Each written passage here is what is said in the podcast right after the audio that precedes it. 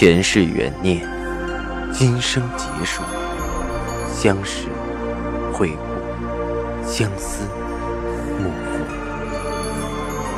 忘川河畔苦等，三生石前许愿，浮华落尽，只余情深入。欢迎收听由喜马拉雅出品的《情似故人来》，作者。文安初心忆故人，蒋波，魅影，明月照经纶，木千林。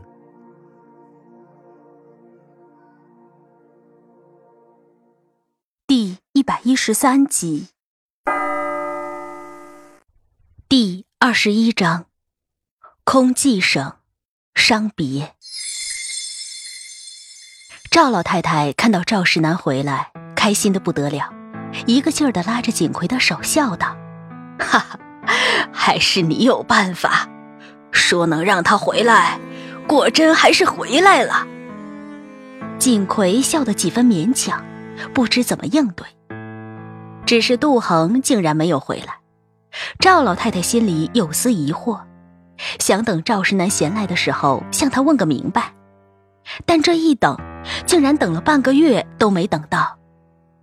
赵石南常常夜不归宿，偶尔回来也是酩酊大醉，人事不省。等到第二天，老太太想找他的时候，又踪迹不见。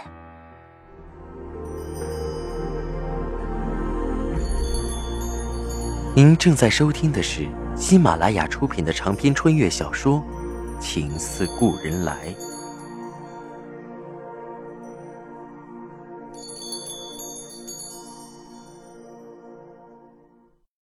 扬州城的倚红馆、翠居阁，又是一番新的热闹气象。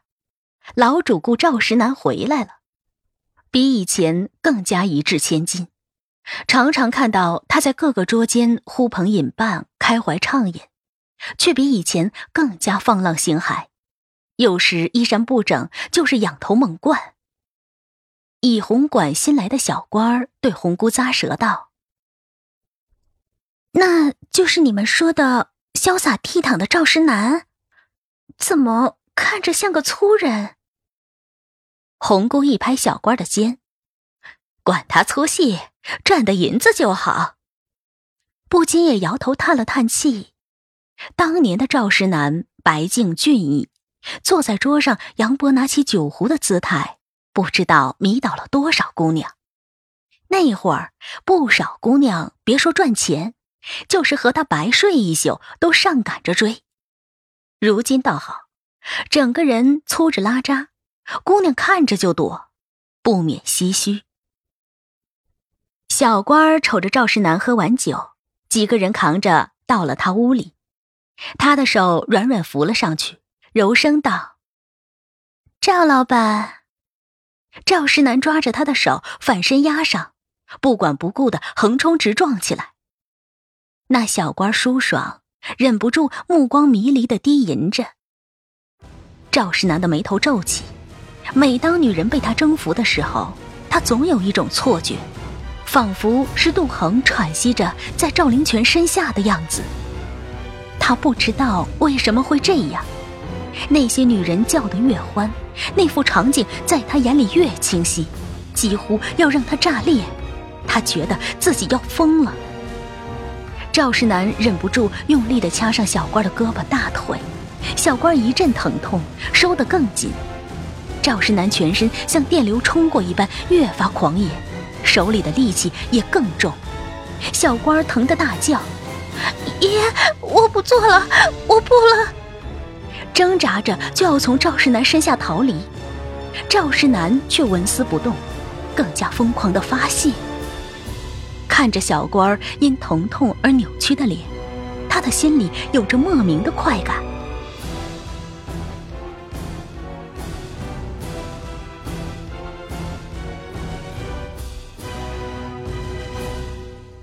第二天，红姑走进小官的房间，啊的叫了出来。小官儿遍身青肿，两眼上翻，早已昏死过去。赵世南不知道什么时候离开。桌上留了一张大额的银票，哎呀，造孽呀！红姑一拍大腿，赶紧派人去请郎中。小官儿只休养了一个月，才能下地走路。之后，以红馆的人再看到赵世南，就像见了阎王一样，躲着，根本不敢接客。除非急缺钱的，迫不得已陪赵世南一次，却也是惨叫连连。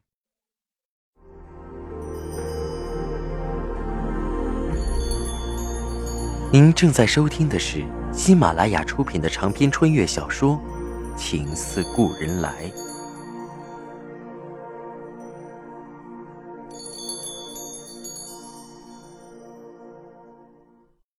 赵老太太看着赵世南又流连烟花柳巷，着急不已。守在赵世南屋里几天，终于一天下午等到他回来，不免皱眉道：“石南，你还有心思吊儿郎当吗？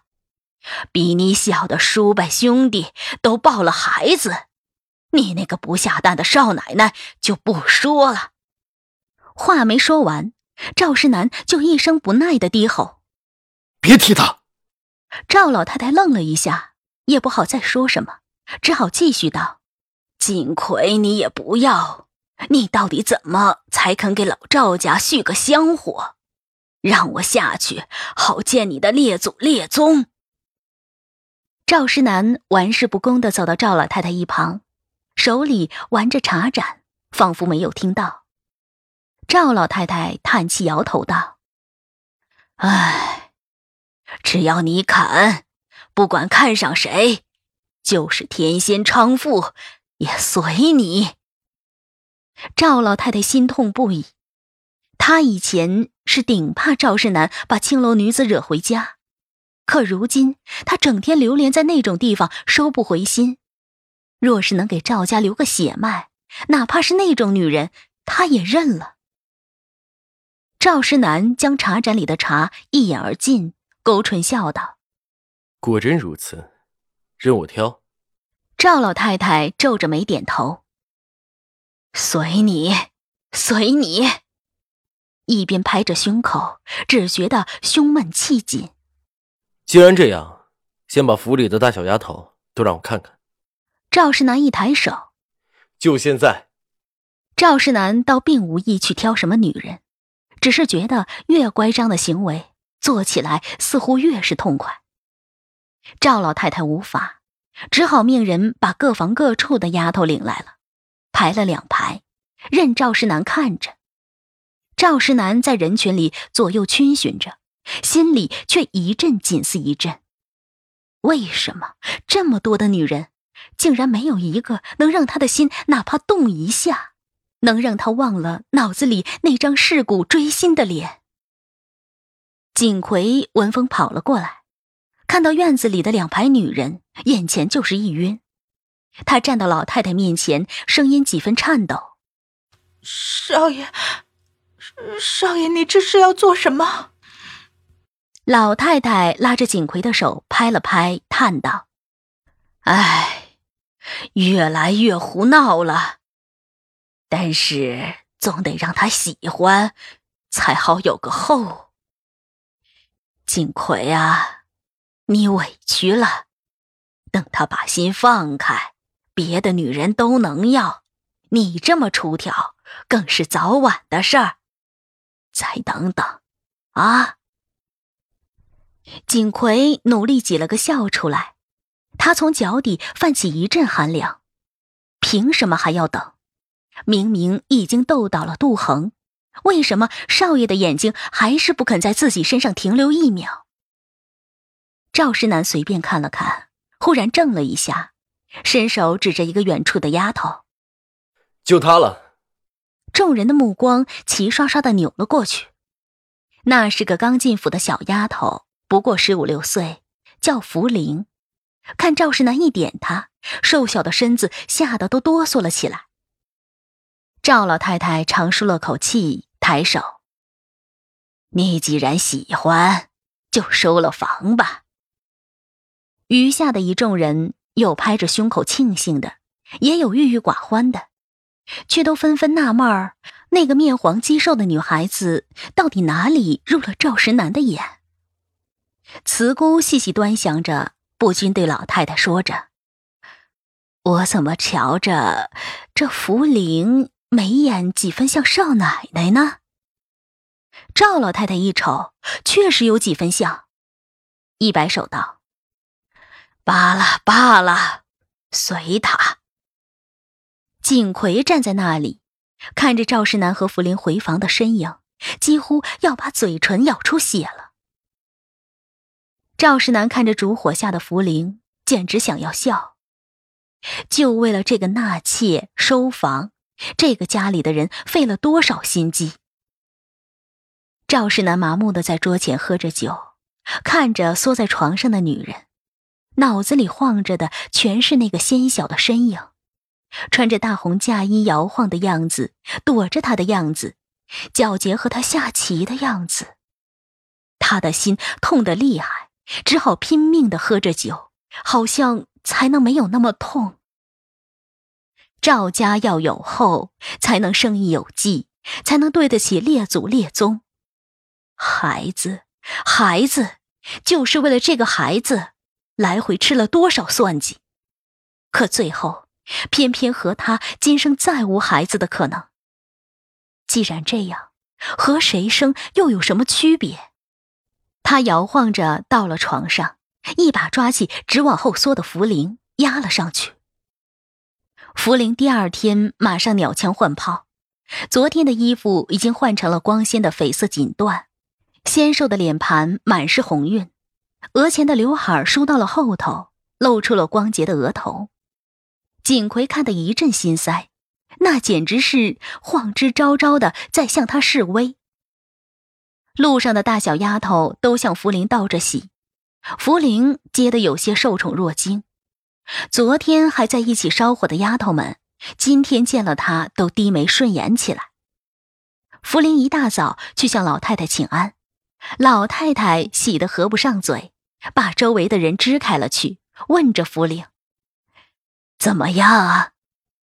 福灵畏畏缩缩的说着：“是少爷很好。”赵老太太拉着福灵的手笑道：“啊，那就好。”一边又向福灵传授着把腰垫高好受孕的经验，一边又嘱咐下人婆子给福灵找出好的地方安置。如今杜恒不在，那院子空了。锦葵又搬回了早先的春堂阁，福陵安排到了稍远的漱玉阁，吃穿用度、月钱是同锦葵一样的姨太太标准，吩咐下人们叫她三太太。所有人都明白，赵老太太心里憋着那口气，那个二太太的位置是要留给谁？赵世南对福陵似乎上了心，自从收了福陵。除了去秦楼楚馆，回来就总在福陵那里夜夜寻欢。服侍的丫头婆子都腰杆挺直。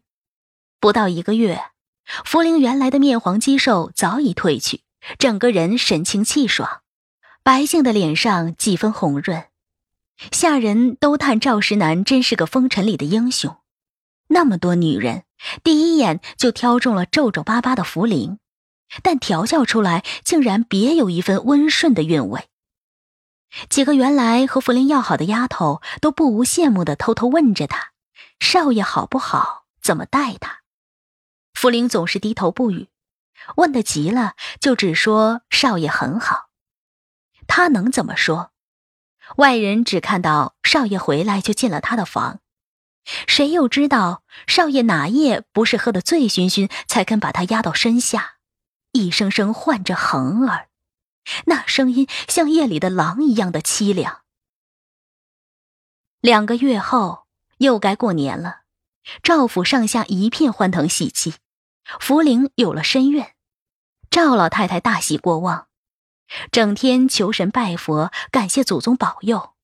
她盼了几年的大孙子，就在向她招手了，赶紧命下人在自己的院子里。给福陵专门腾出一个屋子，他要亲自照料，绝不能有任何差池。下人去通知赵石南的时候，赵石南正在倚红馆和小官们玩着喝酒掷骰子的游戏，听到这个消息，只是淡淡挑了挑眉。知道了。下人看少爷也没有回去的意思，只好先告退了。有个机灵的小官笑着：“恭喜赵老板喜得贵子。”赵石南冷笑一声，把骰盅往桌上用力一掷，起身拉了个姑娘往楼上走去。走，接着喝酒，这里鼓噪。留下刚才拍马屁的小官脸红一阵白一阵，这道喜有错了。旁边一个使脸色的推了他一把，他都不回去，摆明不稀罕这个孩子，你还恭喜个什么？自讨没趣。